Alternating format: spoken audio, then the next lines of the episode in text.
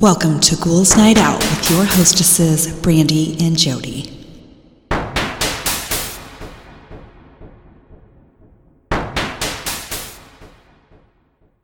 Hello, beautiful ghouls. Welcome. This is Brandy. I'm here with my sister Jody. Hello. So I have a riddle. Oh, I don't like riddles. Uh, okay, I'm tall when I'm young and I'm short when I'm old. What am I?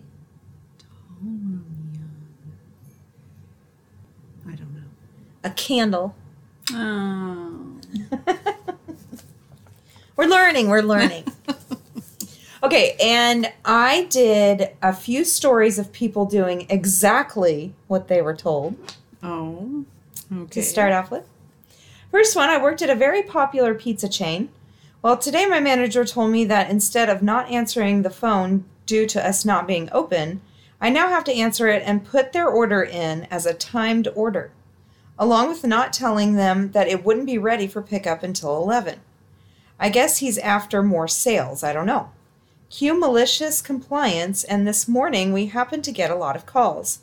By the time it was about 10:45, I had 10 orders in. Along with that, that's when the first customer arrived. We see the issue was that the company policy and rules we cannot unlock the doors until 11 or when we're supposed to be open.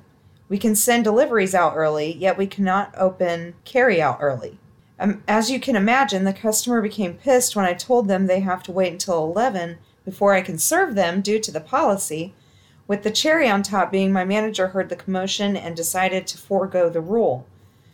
Uh, well, walks in his essential boss. He trains managers and and employees mainly, in which he sees what he's doing and promptly gets in trouble as a result. After his boss talked to him for a bit, my manager pulled me aside and said, We're no longer taking orders early, nor are we allowing customers to enter the store early. Did that make sense? Yeah. Okay. So basically, he was like, Take, take a bunch of orders and get them ready. Uh, yeah, that's not going to work. No. That's why there are rules. Yeah, and procedures. Yes. Okay, next one. My friend who is Vietnamese gets told to speak English here in America all the damn time. It got quite annoying to him, so he eventually decided to do something about it. He looked up the Native American tribe whose tribe was originally on the land where he lives, went to the tribe's cultural center, told an elderly grandma working there that he was tired of being told to speak English in America, and had her teach him how to say uh, white person, outsider, or non native in the language, as well as some other curse words and whatnot. Apparently, this made that Native American granny's week because she went out, all out, and really taught him quite a lot. Ever since, any time some racist tells him to speak English in America, he says, Well, why don't you speak the Native American tribe language? We're in the American Na- Native American tribe lands. The shocked Pikachu face he gets in response never gets old. they completely freeze up for a few seconds before responding in entertaining ways, such as gasping for air or pointing their finger angrily or just turning and walking away. Eventually, the word spread among my group of friends, and quite a few of them who, as immigrants or even just people who speak a second language, occasionally get told this, they're always chomping at the bit to get their chance to use this response. That's hilarious. that is hilarious. Next one, it was in the late 1980s in Los Angeles, California. By this time, my mom, a Japanese immigrant, had been living in the United States for 10 years. Although she could speak English well, she wasn't fluent and preferred to speak Japanese with others from the local Japanese American community. One day, she and a friend were waiting to be seated at a restaurant on Beverly Boulevard. As they chattered away in Japanese, a large shadow cast down upon them. Looking up, they found Karen's 1989 counterpart leering down at them. Mom couldn't remember how the woman looked except for the look of pure contempt trying to work its way across facial muscles frozen by Botox. you too, Karen barked. This is America. Speak English. Startled, my mom and her friend made eye contact, unsure of what to do. Encounters like this were sadly ones that they ran into many times since they came to live in the USA. They were not ones for confrontation. Before, they couldn't do anything while their bullies marched off unpunished. But then, as they made eye contact, a brilliant thing happened. Mom likened the moment to their thought processes becoming sync together. They had shared an idea that they didn't need any further elaboration or explanation. Uh, quote, My dear, I do think the waiter ought to have some, or ought to have showed up to take us to our table by now. Mom chimed in in this in the poshest British accent she could muster. It's frightfully rude to keep us waiting like this. Yes, darling, her friend replied, invoking her best impersonation of the Princess of Wales. It is frightfully rude indeed. As they continued to twitter away in their fake English accents, Karen began. Karen began to slowly back away. Her Botox face reddened and twisted itself in a visage. Realizing that she had just outsm- that she had just been outsmarted by two young women obsessed with British culture and celebrity, all she could do was storm off down Beverly Boulevard, a defeated jerk. While, while there was no while there was no direct punishment, it was a story that my mom would continue to retell 30 years later. It always made me chuckle to myself, and I hope you enjoyed it too. Holy shit. I would keep doing it too. That was awesome. That is the best idea ever. It is. Oh my god, everyone should do that. Just be like, oh my goodness, darling, you are so right.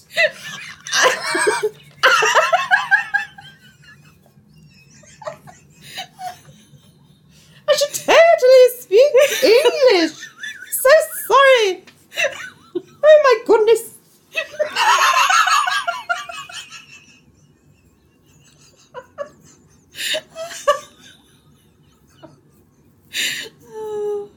I wish I could. Holy I, shit. if something like that happens to me, I can't come up I with can't that. come up with something off the top of my head. I know. It's always hours later. I know, and you're like, Man, I should have said that. That's what I should have said. Oh my god, I love these people. They're hilarious. Okay, next one. okay, I, 19 year old male, work as a cashier in a gas station in Miami Gardens, Florida. Naturally, the people that come into the store tend to be on the crazier side. The store had a line of maybe seven people. Now, at this point, I had the register closed sign up and was stocking the vaporizers and accessories on the shelves behind the counter. One lady comes to the front of the line ranting and raving about how the line is too long and that we shouldn't be keeping a valued regular customer waiting. I've been working there for four months and I've never seen her. I'm fairly confident I know all the regulars. I tell her that there are other things that my manager had left for me to do before the end of closing and that I have to get them done. She didn't seem to like that at all. Uh, she said, I demand that you open the register right now. Okay, you got it, lady. I moved the sign and then turned back to her. Do me a favor and stand a little bit to your right. Surprisingly, she complied, albeit with her arms crossed and what I can only assume was an angry gaze firing through her mask. Cue malicious compliance. Next customer, I yell out into the store. It dawns on her what I'm what I'm doing, but the next customer shoots up in front of the counter before she can even fully process it. I go about this transaction as normal, despite the fact that this lady is yelling at me at the top of her lungs. I finish up with the other customer and turn to her. She tries to yell over me, so I raise my voice a bit to try to seem as stern as possible and tell her, just because my register is open now doesn't entitle you to skip all the other people in this line who also have lives and jobs and other responsibilities. Get back into the line and be respectful, or I have no choice but to have you removed from the store. We don't have security, but we're two blocks away from a police station, and one of the cool ass officers who comes into the store gave me their personal number to use just in case we have any issues. The lady harumphs loudly and walks dis- uh, uh, dejectingly to the spot in, to her spot in line she had before she left.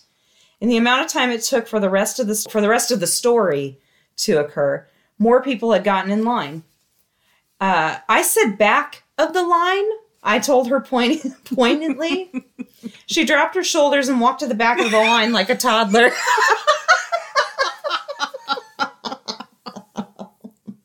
Oh, that's great. that is great. Fuck yes. okay, next People one. just need to quit Oh. being assholes. They really fucking do. It's ridiculous. And you know, I think the internet has a lot to do with that because empathy is becoming a non thing because people don't actually interact with other people anymore.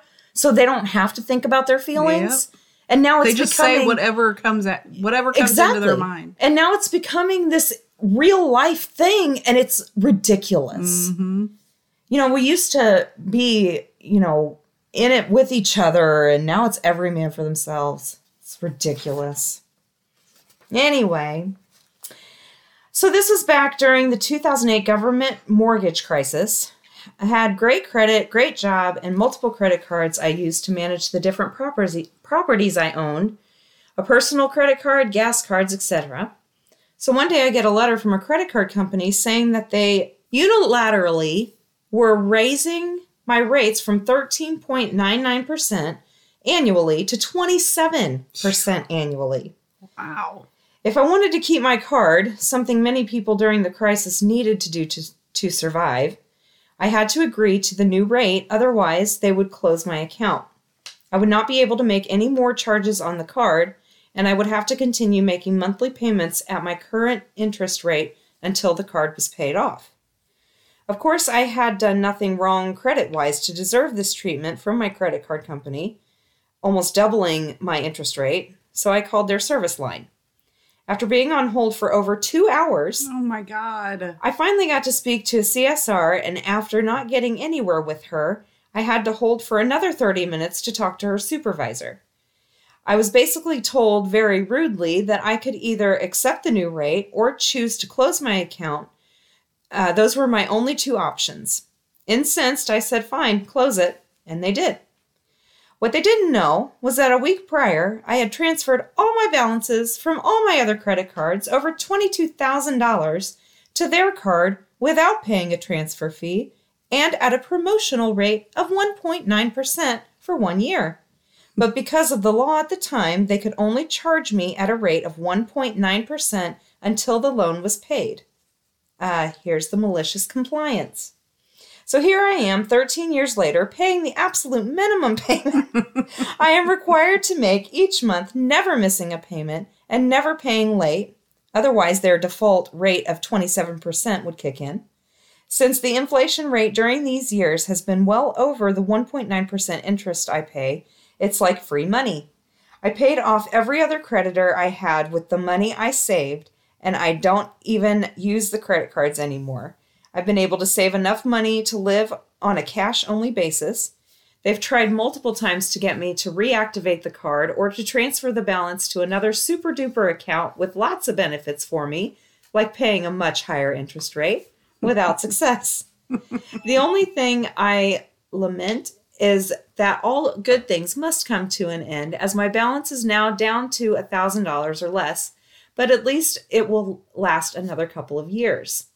P.S. Young folks, I lucked out. I would have been up a creek otherwise. If you don't have credit card debt, now avoid it like the plague. It's okay to get a card. You need it for many things in today's world. Just pay it off every mm-hmm. month. Yep. Every month. Yep. That's great, though. Yeah. Fuck yes, it's so awesome. Okay, next one. Between eight and ten years ago, I received an email welcoming, welcoming me to Netflix. That was a bit concerning since I hadn't signed up, so I contacted the company. They told me someone must have accidentally used my email when they created an account. Our last names were the same and our first initial. I said, "Oh, no problem. You must have an additional con you must have additional contact information for them besides my email. Could you please remove my email from the account and let them know so they can fix it?" Well, immediately that's a big problem for Netflix. And well, no, they couldn't remove the email because it was only the only one they had for the account. And how did they even know that it was mine? I said, "Give give me your email address and start talking. I will email you the words as they come out of your mouth. That wasn't enough for proof somehow. More likely, I was in the other person's Gmail account asking to not have Netflix. That was a question. So it didn't make sense. Mm-hmm. Okay. So what they finally ended up doing was changing the account password so that when the customer went to log back in, they wouldn't be able to and would need to do a password reset by calling Netflix and then they would confirm the email address. I kept getting Netflix emails, so that didn't work. I called again, same again, didn't work. I changed the password several times myself because I could use I could use the forget password function and get an email to reset it. That didn't work. I don't know how they kept getting the new password without updating an email address, and I didn't really care at this point. For the last 8 to 10 years, I've had Netflix on everything I own. I've signed in on hotel televisions, used it on my phone, Xboxes. My kid uses it. I only ever signed in under family and told him to do the same. The entire history is in in family is us. The other log logins, Fred, Softy, and Lila, accumulated history. I would occasionally look because curious.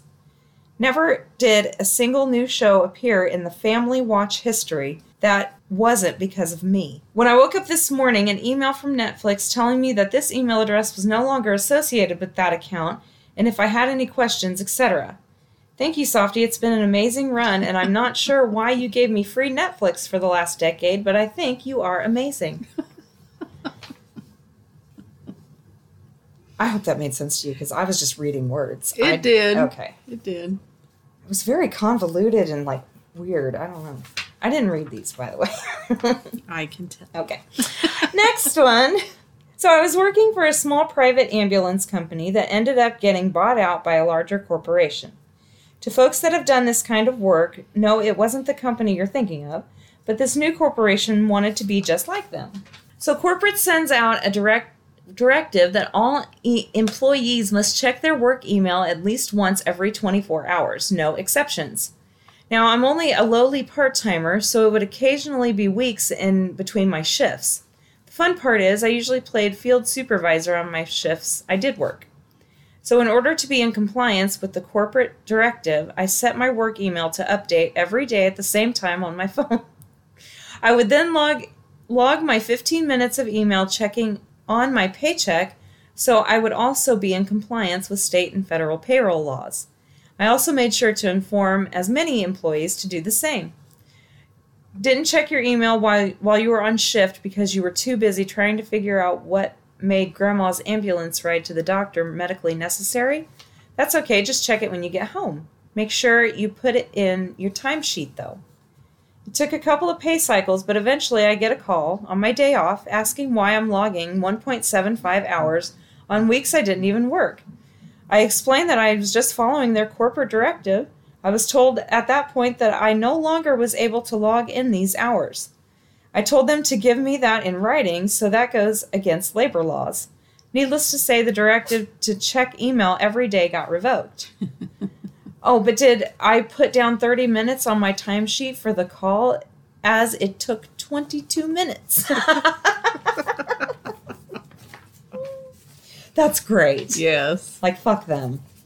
I mean, yeah, yeah, at work for free. Mhm. No. Nope. Not happening.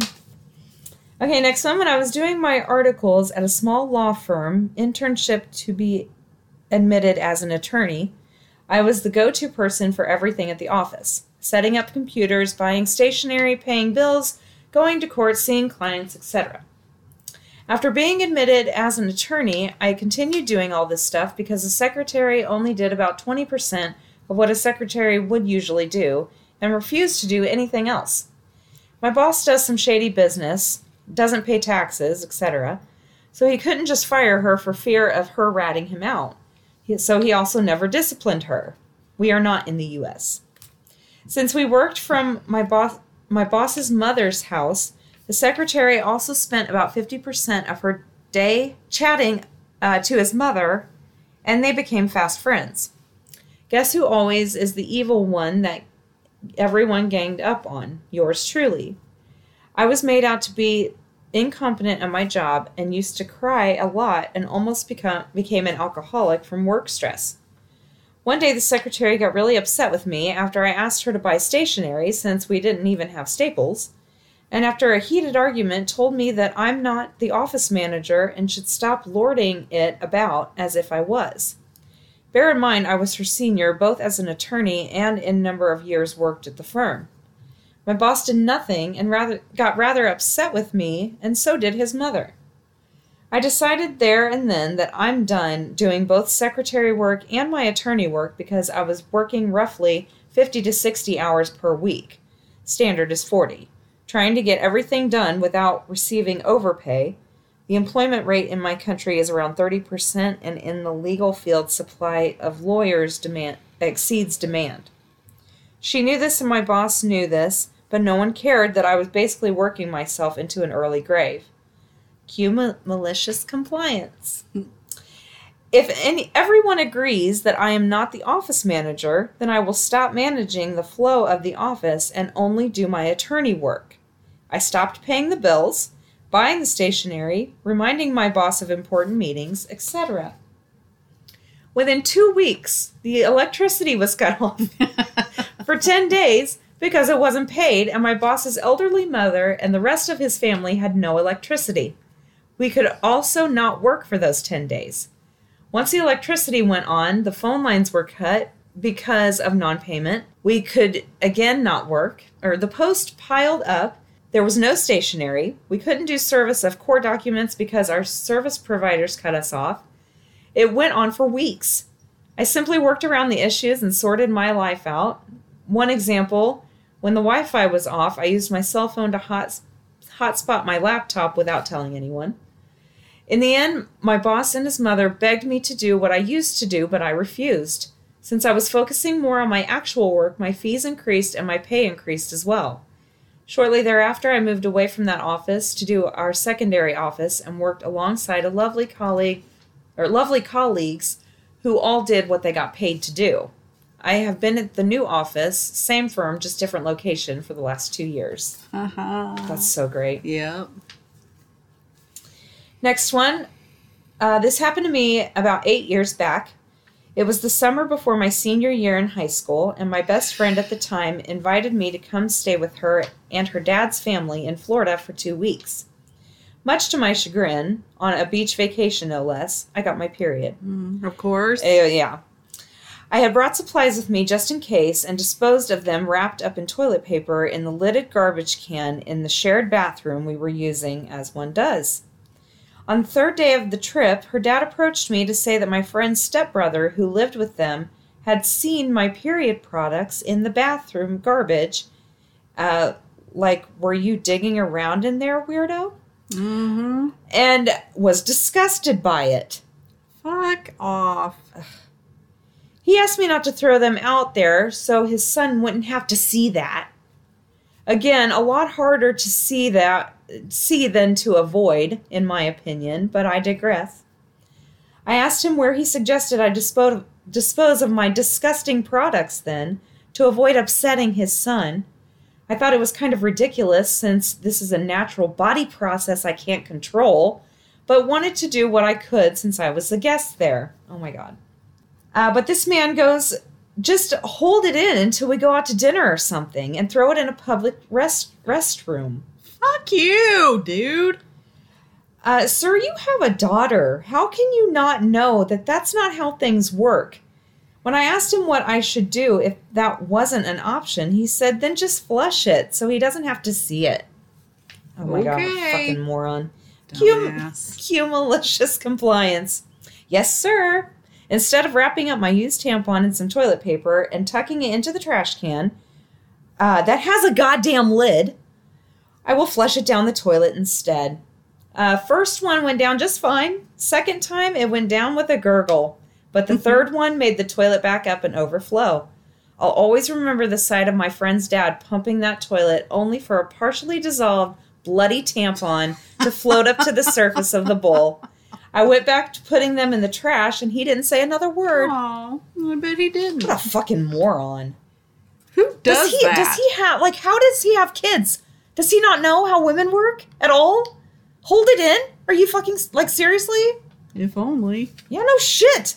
Uh, oh my god. Okay, next one. I worked graveyards in a large furniture warehouse preparing furniture for d- drivers' the next day deliveries. Each prepper was responsible for prepping two bays for delivery. To prep the furniture, we would unbox all furniture, put feet on couches, hardware on dressers, built dining room chairs, and made repairs. The culture was was to prep your bay, and when you finished, you helped the next bay and snowballed until everyone was finished, and then you could hop on a cherry picker to get the last minute additions or replace damaged furniture. This place decided to implement a production standard. You were given an allotted amount for each action down to the nut and bolt. If you added up your allotted time and you finished early, you got a 10 cent an hour bonus equaling e- no no equaling 80 cents a day. Oh my god. Also, this was to prevent you from helping other bays as you weren't allotted as you weren't allotted time for others' work. Cue malicious compliance. I was efficient and didn't waste any movements. I would blast through my bay, add up all the allotted time, and saw that I finished two hours earlier than I was allotted. Rather than turn in my sheet and get 80 cents extra for the day, I sat on a comfy couch at the end of my bay and did nothing until my allotted time was up. I remember when the manager drove by and said, We need you to go help blank and get damages. I looked at my watch, then at my beautifully prepped bay, and said, I'm still prepping my bay. Put my headphones in and leaned back while he looked completely shocked. There was nothing they could do as I was still on the clock for my bay.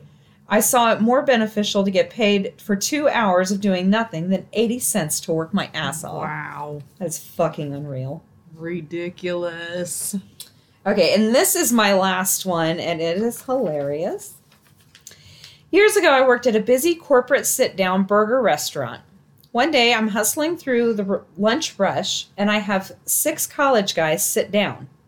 One guy flags me over and loudly pronounces that they're ready to order right away. What are you guys having? I asked. Guys, the same guy says with a smirk on his face. Guys? That doesn't sound like very professional greeting to me. I work at a restaurant too, and if I walked up to a table and asked, What are you guys having? my manager would definitely let me know that was inappropriate. The other guys at the table looked kind of uncomfortable at the exchange and just sat silently. The main guy looks around at all of them and keeps going. Why don't you come up to us again and do it right? At this point, I'm looking around at my massive section of tables and getting the distinct feeling I'm going to be at this table forever. I'm trying not to lose my cool, so I smile. Sure, I say. I take several steps back and walk up again. Gentlemen, how are you doing? Ready to order? The guy smirks and nods. I look directly at him. How about you, Chief? What are you having today? Some of the other guys laugh. He looks angrily at me, but orders his burger and drink. I get everyone's order and hustle off. I return with drinks a little while later. I set everyone's drink down and go to the main guy last. Here you go, boss. I leave before he can say anything. Uh, through the course of their meal, I call him a different nickname every time. Need a refill, pal? How's your burger, burger, buddy? Need more ketchup, bro? Can I get that plate out of your way, dude? Any dessert for you, amigo? Need me to split the check, brother? Make sure to leave one signed copy, muchacho. So by this time, this guy was boiling. His friends are loving it, though. As time goes on, the rest of them keep looking at me expectingly. What nickname next? Finally, they all get up to leave. Lunch rush has ended, and I'm chilling at this point. I casually walk up to them. Thank you, gentlemen, for coming in. The rest of the group is smiling. I look at the main guy. And you, you have a fantastic day, Haas. the rest of the guys cheer. They all head out. I grab their receipts uh, on the table. Surprise, surprise, the guy left me zero for a tip. I didn't care, it was worth it. See, I would not. I would get pissed. I know, and then you'd let that control you, I and then know. yeah. Oh man, I wish I had that ability. I know, me too. All right. I did. People describe their paranormal experiences involving animals. All right. And if I've done this before, or if you've done this before, oh well. Oh well. Okay. Was drinking at the beach with family and a few locals. I saw a big black dog walking and looking at us, and I joked, Wow, that dog is big. What do you feed it? Apparently, I was the only one who could see it because they all looked at me, looked around, and then back at me and asked what the hell I was talking about. What? The locals told me not to look at it so I wouldn't so it wouldn't follow me home. Oh my god! Ooh, creepy. My grandma had a Welsh corgi who lived to be 19. The week after they put him down, the next door neighbor came over and was surprised that, that the dog, who was very protective, didn't bark when he knocked on the door. Mm-hmm. My grandma my grandpa told him that they had put the dog to sleep a week ago. The neighbor got really serious and said, "No way. I've seen him every day standing under the big tree in your front yard." Oh my God. We took this as a sign that he was still near us. Aww. oh my gosh! One time I was hiking in southern Utah along a sandstone ridge and I saw a pair of coyotes trotting along an adjacent ridge maybe a hundred yards away. This could have been a trick of light, a confusing perspective, or me being tired, but I swear one of those guys suddenly stood up on his hind legs, looked around, and sauntered down the opposite side of the ridge and out of sight like a guy going for an evening walk. What? I just stood there for a few minutes thinking that was the weirdest fucking thing I've ever seen. what is the deal with I know. canids, canid like things Well, it's been standing up? it's been other things too. We've heard cats do it. Uh, deer. Yeah. It's been more than just canines. It's fucking weird. It is weird. Oh my gosh. I would die if that happened. I don't know what I would do.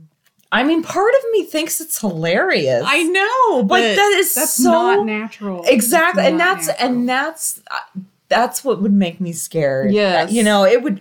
I mean, what the fuck? I can't. When my grandfather passed away, we sat on his front porch that night, and three great horned owls flew over our heads. My mom busted out crying, saying that when her sister passed, a great horned owl flew, flew over like that, and when my grandmother passed, two owls flew over. Oh. I'm very curious if when my mother passes, the same will happen for me. Huh. It's nice. Interesting. When I was 13, one of my best friends was hit by a car and perished instantly. I was a wreck and was grappling with the meaning of life and why the Creator, if they did exist, would take away someone so young. I searched online for any answers and came across a suggestion to write the deceased a letter and burn it. In my letter, I asked for a sign to let me know if she was okay. Almost immediately after the paper finished burning, I heard a blood curdling cry outside from what sounded like a young girl. Oh, It was late at night, but much to my surprise, none of the other neighbors had awoken to the sound or turned their lights on. My brother heard it too and opened the front door. He told me he saw a large black figure, like a huge bear, bolt across our front yard. It scared him so badly that he frantically shut the door. This was in the suburbs, far from any large creature, so it never made sense. I feel like I got an answer, but it wasn't the one I was hoping for. oh my gosh, it was Bigfoot. That's weird. Yeah. One morning, my girlfriend and I were laying in, in her bed on a cold morning. We didn't have work or school that day because it had snowed. She lived out in the middle of nowhere, like no neighbor for a mile anywhere.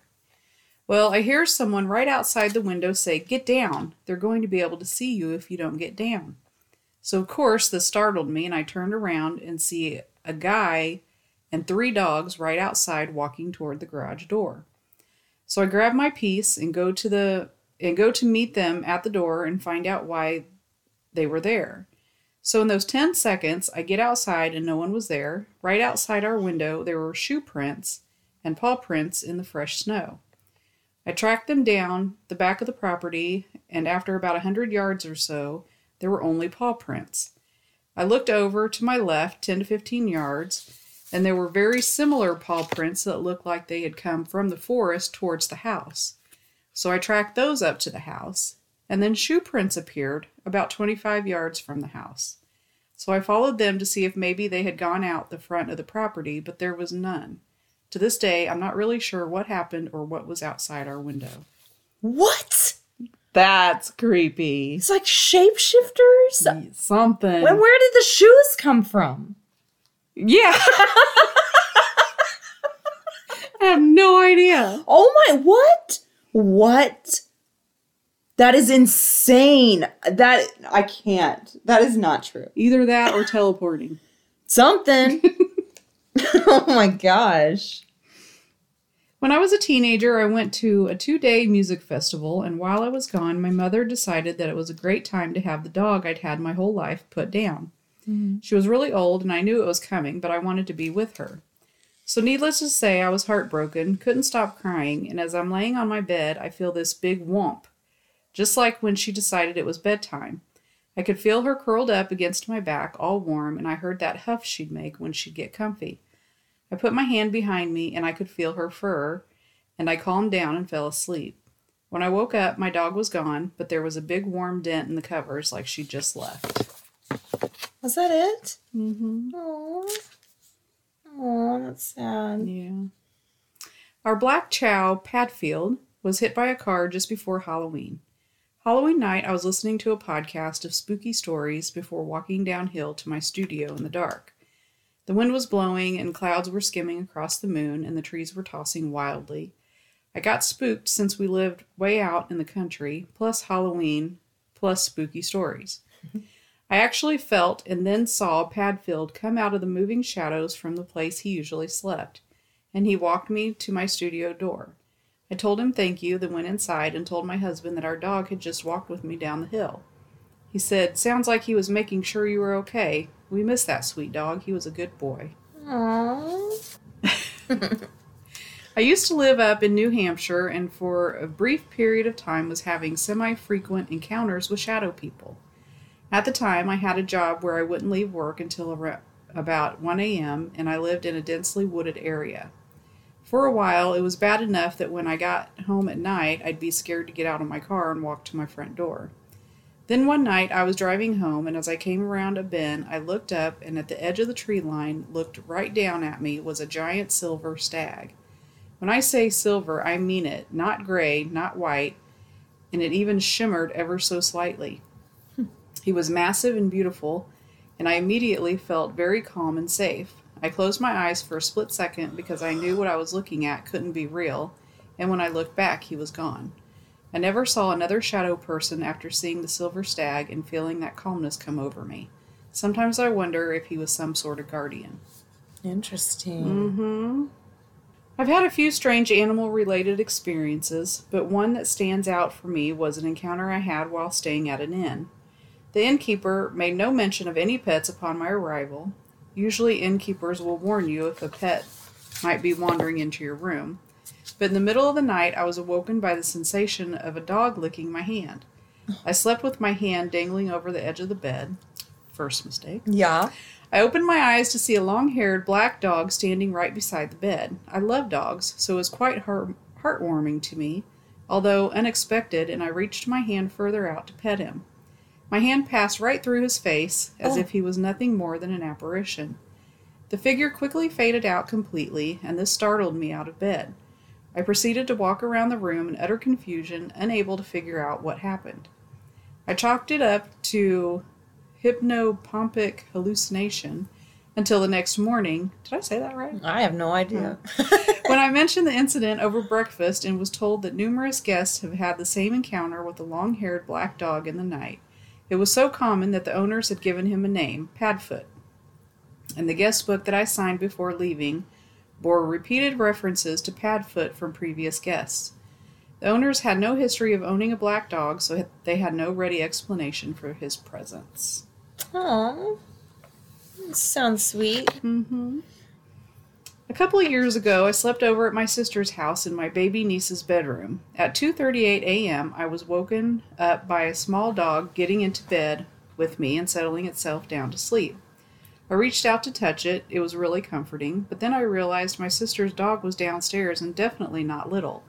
I reached for the dog again, but it had vanished. Sister told me my niece woke up every night at about 3 a.m., and I've always wondered if it was because of the little dog. The feeling of it being there was so lovely, I spent the rest of my visit hoping it would come back. Weird. Mm-hmm. My cousin was living in a newer apartment and had been having some issues, several occurrences of her toddler talking to someone who wasn't there and fighting with them, her waking up with marks and scratches, etc. She went to work when all of this was going on, and at the time, she and my mom worked together in a government building on night shift, and the parking lot had cameras that the employees had access to. They watched a large black figure that looked vaguely dog like but had no definition, just a black silhouette, basically creep around the parking lot by my cousin's car. This happened twice. The second night they saw it, she went back home and stopped having problems. My mom and I live out in the middle of the woods in a rural area with my grandparents, a quarter of a mile down the road, or you could travel through the woods the back way about half a mile and get to their house from ours. You couldn't take a vehicle back there besides ATVs. Every time after that day when they saw the figure, I saw it in those woods. It would chase alongside me if I was on an ATV, and I knew the absolute cer- I knew with absolute certainty that it if it ever caught me, I wouldn't survive. I don't know why it was trapped in those woods or why it followed my mom home, but it was one of the most horrifying things in my childhood. And before you say I imagined it because my mom told me about it, I told her about seeing the figure in the woods before she mentioned seeing it on camera. Hmm. I had five other people with me at the time it happened. We were camping in southern Ohio at a private campground. It was about 11 p.m., and we were walking to a pool that was at the front of the site. All of a sudden, it looked like a large black cat about the size of a mountain lion was crossing the road about 60 yards in front of us. As it gets about halfway across the road, it stands up and walks like a person into the woods. What the fuck? We were all about 16 years old and we freaked out, but being teenagers, we wanted to see if we could spot it. So we all ran toward the spot with flashlights, never going into the woods. We never saw anything again, and I'd never seen anything like that before. My family has been going to the same place for over 40 years and has never experienced anything of the sort.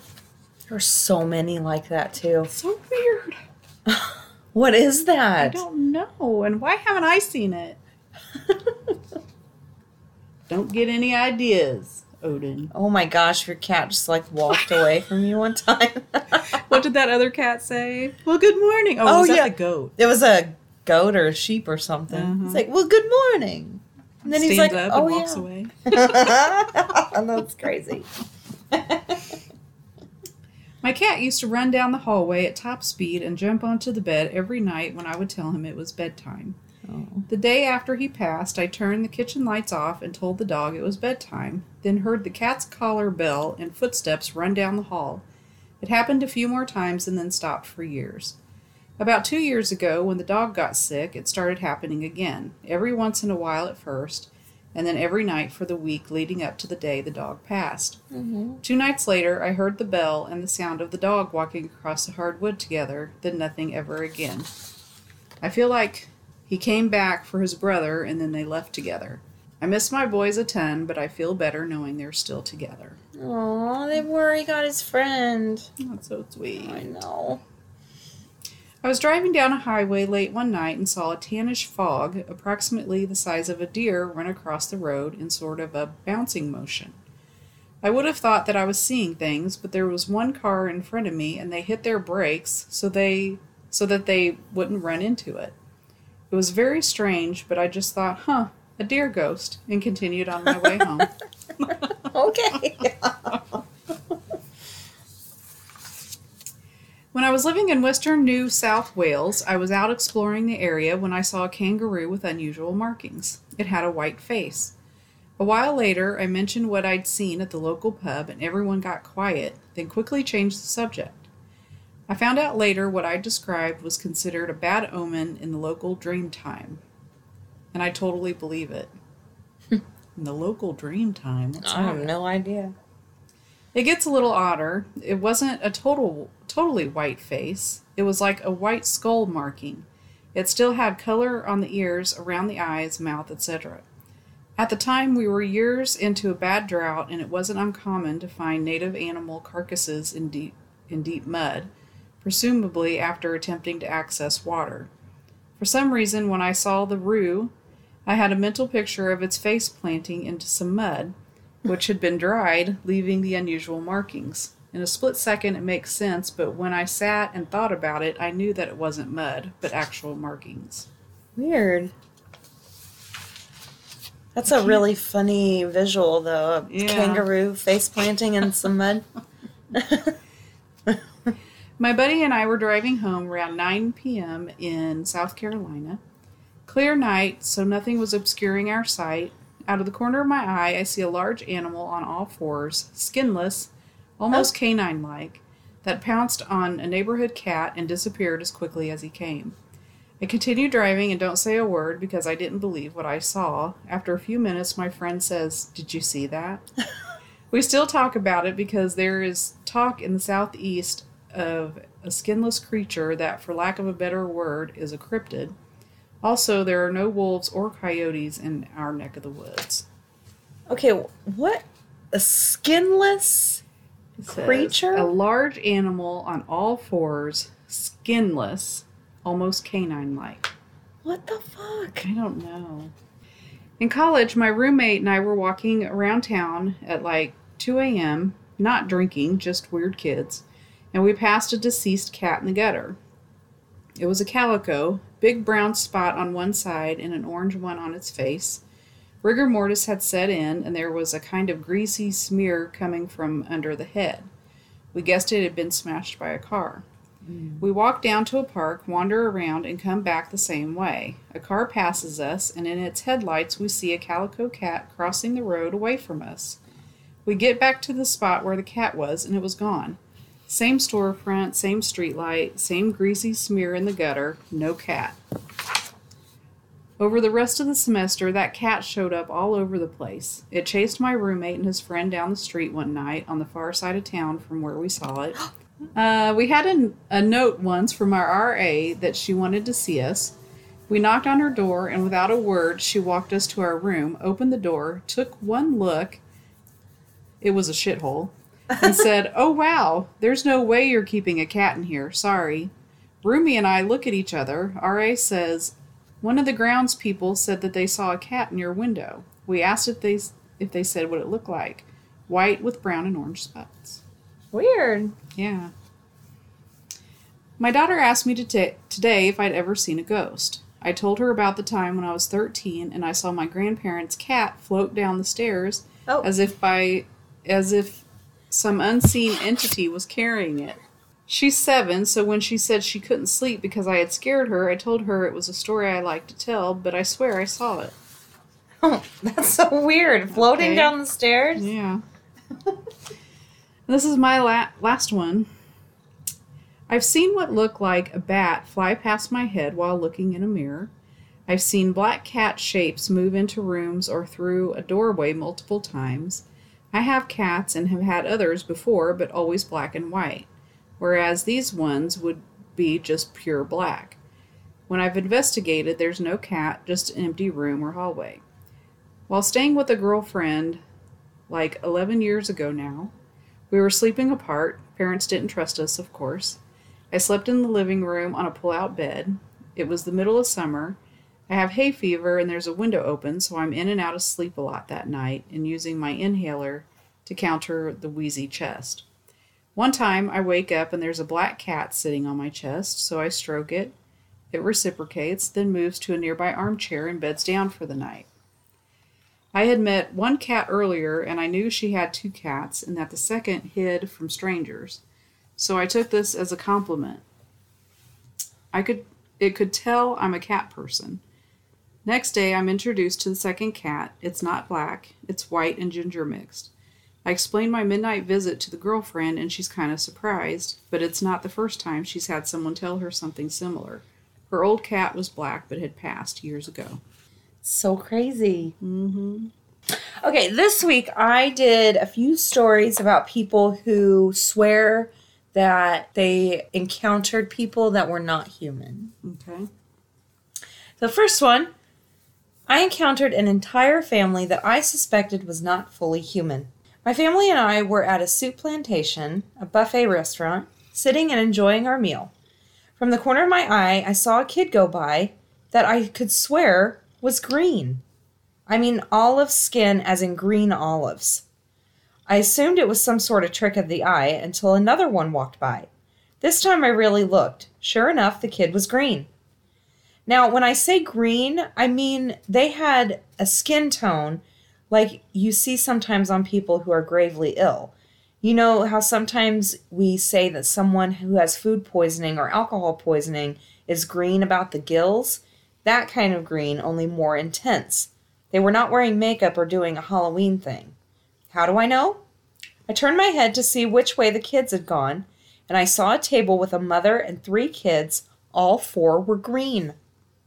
The most striking thing about them, though, was that every last one of them had a slight enlargement on the top of the head and a somewhat pointed chin.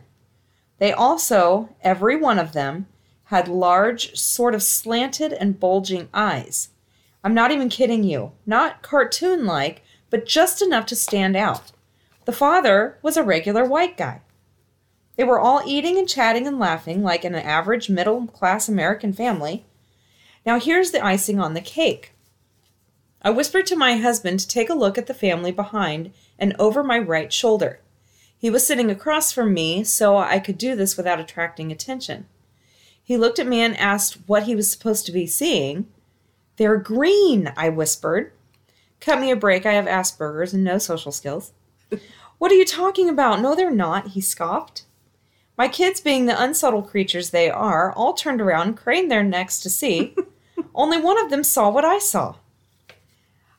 I discreetly checked out the other restaurant patrons, and no one was staring or whispering about the Green family. Apparently, no one saw it but me and one of my kids. So then I started doubting myself.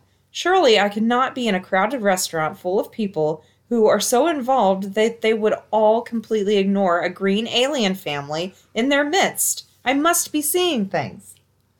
I concentrated on my dinner and didn't pay any more attention to the green family. But when they got up to leave, I had to take one more look. Yep, they were green all right. they looked like human alien hybrids to me. But I kept quiet. My youngest, however, stared openly at them and stage whispered, Mommy, why are they green? what the fuck? I don't know. I love that she's like, the dad was just a white dude.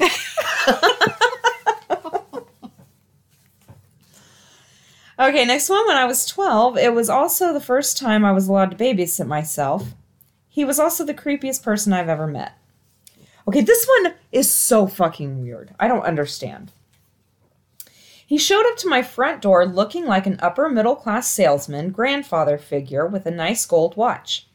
He immediately asked me if I could show him the furniture in my basement. What? Um, what?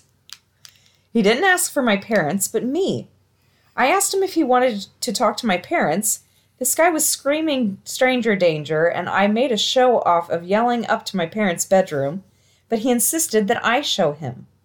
I can't express how icy that that insistence was.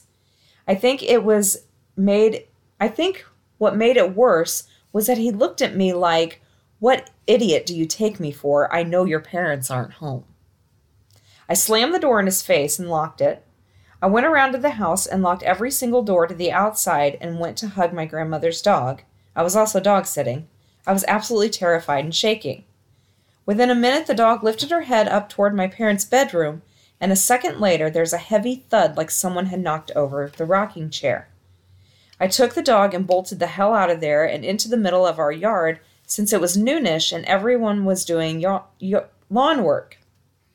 I made sure I was I was in plain sight of our neighbors and had a good distance from the back door. I looked up and saw the man in my parents' bedroom looking down at me. I think I fainted because I honestly don't remember anything after that for hours. I was in shock at least because there was no way in hell He should have been able to get there without breaking through a window or door. He didn't. The only sign he'd even been there was a knocked over chair. What made him even more terrifying was that he went to every single house under different aliases and get this, different outfits complete with props. One, he was a clown, one a doctor in with a full medical kit, and another rabbi with a full thing with the full thing going on. This guy didn't even have a car that I saw, so where the heck was he getting all these outfits and stuff? Mind you, this was all in one afternoon. No one recalled him having a car, and no one could figure out how he was changing into these different outfits. He must have had at least five outfits. And the props would have required a big vehicle to hold all of them. He was also definitely not a neighbor. Edit. As insane as this may sound, part of me really wishes I could meet this guy again to figure out what's going on with him. The feat of get, getting into our house shouldn't have been possible given the parameters, but he did it. If he was younger and a highly trained spy, I could see it, but he was older, in his 60s or even early 70s. My house was also the only one he broke into, and I would like to know why. Just it was was it just to show me that he could? That I was powerless compared to him? It baffles me since his expression looked like one of plain curiosity trying to be indifferent.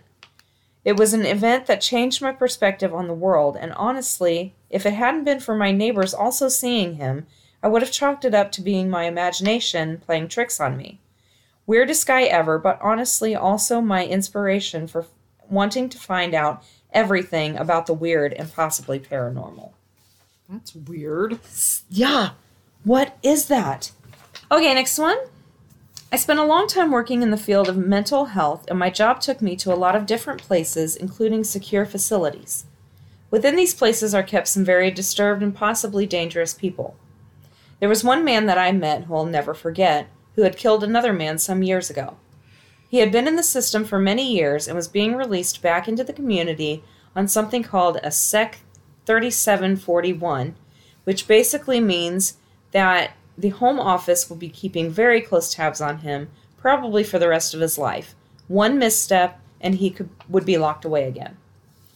I was there to interview him to see if he was suitable for our facilities, to see what support he needed. I was aware that the murder was particularly brutal I cannot go into detail as it was ri- widely reported, so for the sake of his anonymity, it must stay a secret. The first thing I noticed was his eyes. People talk about cold, dead eyes, and that was what I saw when I first spoke to him. No flicker of emotion, just cold and calculating intelligence. They were doll's eyes. He rarely seemed to blink, and there was a strange overall stillness to him. There was absolutely no wasted movement. He sat relaxed and perfectly still, his eyes boring into me. As we spoke, he was polite, friendly even, but that was the second thing about him. When he smiled, he only smiled with his mouth. There was no genuine humor there. His eyes didn't crinkle at the corners. There was a mechanical quality to it. It was as if he said to himself, This is the point in the conversation where I should smile. And he moved his mouth into the shape of a smile. It's hard to explain, but it was as if it was merely a trick he had learned, like a parrot speaking or a dog shaking its owner's hand. I spoke with him for an hour and, and assisted him in filling out an application form and left. I almost ran out of the hospital. Physiologically, he was like any other man. Psychologically, though, he was very different. I'm not saying he was an alien or possessed or some kind of robot, no. I wouldn't even say he was evil. He was just so completely abnormal that mentally he was barely human. Being in his presence was deeply uncomfortable and felt dangerous. There are monsters out there, and there are people just like us outwardly. They learn to mimic us and hide in plain sight, so you would never know what they were just by looking at them, as they are as alien to us as an actual alien from outer space. Hmm. Isn't that scary? Yes, it is. It could be anybody. Okay, next one. This is actually a story from my grandmother's childhood that she told me. She was born in 1949. My grandmother grew up in a large family, seven children plus parents, so nine people altogether. One day, my grandmother and her siblings were playing outside when she saw an elderly couple standing beside the road with some luggage, and they ran inside to tell their parents, my great grandparents. My great grandmother invited them inside to wash up and told them that they could stay the night. They took a bath in, in my great grandparents' house, spent the night, and ate breakfast with them the next morning. Keep in mind, my great grandmother already had nine people to cook for. My grandmother told me the elderly couple were very polite and kind in every way. A little while on after breakfast, it was time for the couple to be on their way. They gathered their things, and the elderly lady told my great grandmother, Thank you for your kindness. It will be rewarded, with a mysterious smile on her face. The couple went out and again stood by the road, while my grandmother and her siblings watched. They turned their backs for no longer than two seconds, and when they turned back around, the couple was gone, like they had disappeared. My grandmother saw no car come pick them up, and there was nowhere else they could have gone. My great grandmother later told her husband, I don't know what got into me. I know it wasn't safe to allow strangers in your home, but something told me to invite them in. My grandmother's personal belief she believes that the elderly couple were angels who had come to test their hospitality like the story of Abraham in the Bible, whereas my grandmother calls them, angels unaware. And I can't help but agree. To this day, it's a mystery of who the couple were and where they had come from. You never know. Next one. I'm going anonymous on this because the story did not happen to me, but to close friends of mine. They are a lovely family, husband, wife, and son. They had been on a road trip to the U.S. and on the way back home realized that they were about to run out of gas. They were crossing the downtown part of a fairly large American city, so they just got off the highway and stopped at the first gas station they could see. It looked like a dangerous part of town, but hey, they needed gas. The husband got out to pump the gas while his wife and son remained in the car. There were a couple of parked cars with some dudes hanging out around them on the gas station property. The wife noticed a slow moving car driving by and, perhaps through mother's intuition, got instantly nervous. She saw her husband walk up to the cashier and start paying. Meanwhile, her dread kept increasing. Suddenly, and this is how my friend told me the story, a long white car appeared out of nowhere and stopped right beside them. A tall woman dressed in white got out of the car, signaled to my friend to roll down her window, and told her, Go now, you shouldn't be here got back in her car, and drove off. Instantly, my friend's husband ran to the car and said, I saw her too, and peeled out of there. I would have loved to tell you that they found out the next day that some shooting had occurred, but no. These friends of mine, not religious at all, and as grounded as they come, always end the story by expressing that they feel that they were saved by an angel, they just don't know what they were saved from. That's weird. I know! Uh, okay, next one. When I was about 23 years old, I was living in Waterford, Connecticut as a newlywed. The local laundromat was around the corner from the tiny house we were renting. One late afternoon, I was there doing the laundry, and I was the only person in the place, or so I thought. I remember taking some laundry out of the washer and stuffing it into the nearest dryer when I caught an old lady with bright blue eyes and gray hair in very old clothes out of the corner of my eye. She was sitting on the other side of the laundromat. I walked over and said hello to her, or I told her I was walking over to the McDonald's next door to get a cheeseburger and asked her if she would keep an eye on my laundry for me. She just nodded and smiled. When I came back, she was sitting there quietly knitting and humming to herself. I assumed she had laundry in one of the washers, and I just hadn't seen her when she brought it in. I had brought back a cheeseburger and coffee for her in case she was hungry, and she took it and thanked me. She thanked, she asked me my name, and then she smiled and said, You're going to be blessed with a beautiful life. I thanked her for the kind words, and then the timer went off on my dryer. I turned toward, toward it to get my laundry. I swear it was only a second that I looked away and stood up. I looked back to where she had been sitting, and she had vanished. Was she my guardian angel or a walk in of some sort? I don't know, but I will never forget the experience. Hmm. That's weird. It is weird. There's like very similar. Yeah. Okay. Next one. My experience is very cliche. A high school teacher that didn't feel right. Not bad or creepy, just wrong, out of place. He did strange things, like knowing what books to assign to you without being asked. That is still the strangest thing to me. First day of class, he handed out an individualized reading list for every student, and it was on spot for everybody. He knew what you were going to ask before you even raised your hand. When my friends caught on to this, we decided to test it. We all agreed to think of questions that had nothing to do with the subject. His response was to say that today was going to be different. We're going to have a Q&A session to ask about any topic we wanted to discuss. we all sat there with our mouths open. I moved before the school year was over, and I'll never forget the last thing he said to me. He appeared kind of out of nowhere as we were signing me out and said, You're a very bright man. You were one of the very few that could figure out and understand the truth. Never second guess yourself, and you will always be right. My mother said, Well, that was cryptic.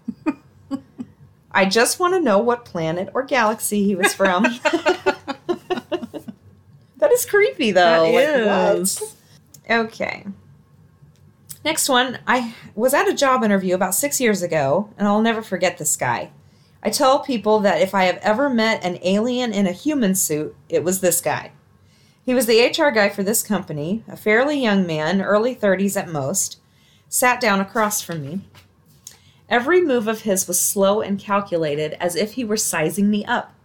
There was a predatory look in his eyes. He stared at me as if he wanted to devour me. But his eyes also looked strange. Now that I think about it, his pupils had a lot of color in them, like they had become pinpoints because he was staring into the sun. It was as if the room was just way too bright for him. Any smile he gave seemed unnatural and didn't extend to his eyes. His voice was methodical, like he was only a step above an android. Even the iPhone Siri sounds more natural than this guy's voice. I didn't feel threatened by him. I felt more like he wanted to tear me to pieces, but that I was safe because he knew he could not do that. I was so weirded out by this guy that I've thought about him often in the last six years. I keep thinking that maybe he was a psychopath, but psychopaths act far more naturally than this guy did. He just didn't seem human. Hmm. That's weird. It is weird. Next one. It was late after dark. I was waiting in a bus shelter for a bus to take me home after work. In the bus shelter with me, about four feet away to my left, was a small, dapper, elderly black man with a white beard and a dark suit. I looked away to my right to see if the bus was coming. I looked back, and no elderly black man. Now, every door on the street was closed, every window was dark. There was no small, dark figure walking away down the street, and the, near- the nearest turning down, which he could have disappeared, was about 70 yards away. No car or taxi had drawn, had drawn up to pick him up. The only rational explanation I could think of was that without knowing it, I had dozed off for a moment, standing up, and in that moment he had hailed a taxi or been picked up by a friend in a car and had driven off. But I don't really believe that. Hmm. He's disappeared. Okay, it wasn't me, but my mom that felt this way. About 20 years ago, my sister. About 20 years ago, my sister's best friend was dating her first proper boyfriend. Because she was someone my sister basically grew up with, and they had lived over an hour away from each other at this point in their lives, I would often invite her and her boyfriend to stay at my place for the weekend. I lived in the street next from my parents' house where my sister lived, and I had more room in my house for them to visit. The first time my mom met the boyfriend, she told me privately that he creeped her out, that he had shark eyes like he was dead inside and without a soul. Now, my mom isn't a Christian fundamentalist, but she's a bit pagan. She's a bit of a pagan, but again, not extreme. We were never brought up with extreme religious based ideas about devils and demons and souls, but the way my mom said this, it's something I've never forgot. She was not comfortable with him in her house. Long story short, he turned out to be very abusive and what most people would typically describe as a narcissist. My sister's friend got out as soon as she could, but yeah, mom was definitely right about him being less than human. Hmm. Next one. I was hardcore into martial arts back then. Oh. in his mid teens. But nothing around my place was satisfying. I had already trained MMA, kickboxing, Thai boxing, karate, judo, etc. At that time, I used to laugh at the stories of supernatural and spectral aspects. No, spiritual aspects of the old styles. Until one day I met this elderly Chinese man. He entered the ring with a relaxed smile and bowed. So, Mr. Miyagi. I- oh my gosh, listen. It is. so I th- so I thought, okay, let's see what the old timer can do. I was never one to underestimate people, so I went for a simple jab. Up to this day, the next moment is burned into my memory. The old dude did an inside block, something found mostly in the traditional styles I back then thought outdated, but the speed and force of that block were unlike anything else. I found myself thrown into the ropes. That old geezer's single block had actually sent me off my feet like a heavyweight pro's hook. I have never felt anything like it before or since those three matches with that man. The dinner afterwards, the guy talked about several historic events in ancient China like he had seen them firsthand. Near the end of our conversation, he looked at me, but his face for a moment appeared to be gray.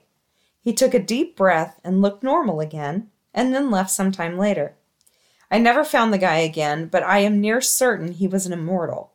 It still creeps me out to think about it. That's creepy. I know. Oh. Immortal Mr. Miyagi. Okay, this is my last one. While working in a correctional facility, I encountered an individual who was very disrespectful, inappropriate sexual behavior, behavior with a crazy laugh. Fast forward to the ER, and he's on a stretcher in the process of dying. I felt like I should say something to him, so I said, God forgives us for all, and you will be okay. Usually, in an instance like this, I would see peace or acceptance in the eyes of the dying person. This guy continued to have the crazy eyes, laugh, and seem to be totally unaware that he was drawing his last breath. It left me with cold chills, and I think I may have been looking into his into the eyes of a truly evil entity. I hope I was wrong, but it was very unnerving. Ugh. Creepy. Yeah. Those are mine. All right. It's time for the witty wrap up. Funny tweets. Okay. My photo app loves to be like, take a look back in time and then show me a picture from the worst day of my life. oh my gosh, it's so true. my entire personality comes from the fact that at a very young age, a person of authority told me that the more books I read, the more p- free pizza I get. Oh, the Pizza Hut thing. hmm Girls don't actually shop. We just walk around touching clothes saying, This is cute. So true. It oh is so true. hey, that is shopping. Every time I eat a meal, I'm like, that's it. I am never going to be hungry again. and lo and behold, a few short hours later, the unthinkable. Well, yeah, what is that? I don't know. What the fuck? Saw someone say they're boycotting any business that requires proof of vaccination to enter. And it's like, babe, it's not a boycott if you're not allowed inside. You were invited. It's like someone having a party and they, they don't invite you. Well, I'm not going to your Fine, party. I'm leaving.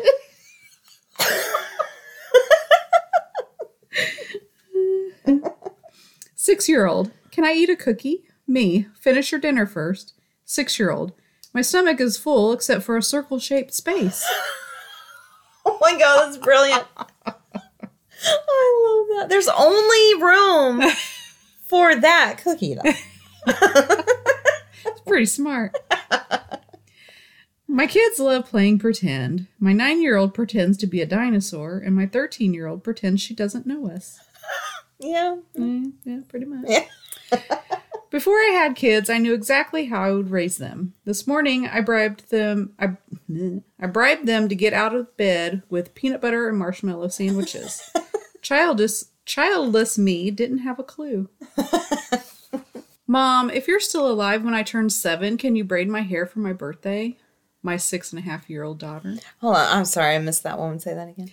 Mom, if you're still alive, when I turn seven, can you braid my hair for my birthday? Oh my god, what? Why wouldn't she be alive? I don't know. Oh my gosh. I don't like that. Creepy Somewhere kid. between. oh, I took it as she just thought she was really old. I I know, but that is creepy though. Well, yeah. Somewhere between asking me for a banana and me giving him the banana, my four year old decided he didn't like bananas anymore. Oh my fucking god. That's so funny. Kids are crazy. Moment of silence for two of my three kids that have to wear masks to start school. My third, who hates his braces, couldn't be happier. the microwave from my son's dorm room was just delivered, so I'm making sure it works by ma- microwaving a fish in it on high for 20 minutes. That's just me. What? You gotta check it. Make sure it cooks that fish. I might use that. I'm not saying my kids come to be, to me for everything, but if I was on fire and my husband was 10 feet away, they'd still ask me for a snack. Yeah, it's every mom. Uh-huh.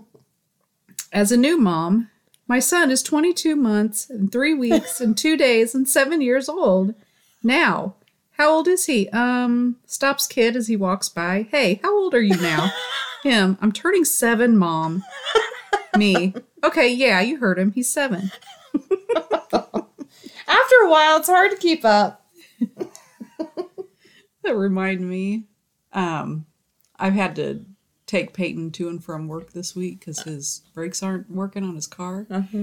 And we were stopped at a stop sign, and I was, you know, my purse was on the floor Yeah. on the passenger side, and I'm in my purse digging around, and the cars had started going. And someone honked behind me, and Peyton's like, "Yeah, mom." Like, "Shut up!" I had to find something in my purse. Kids be like, I see you having a bad day. Let me not help at all by having a tantrum right now.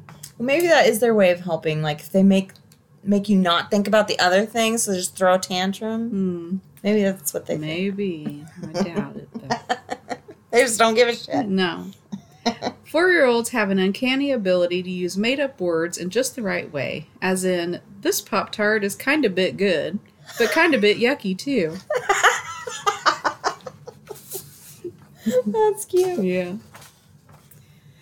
My children's excitement about going to a destination and subsequent assessment of said destination is based almost entirely on what snacks are available to them while they're there.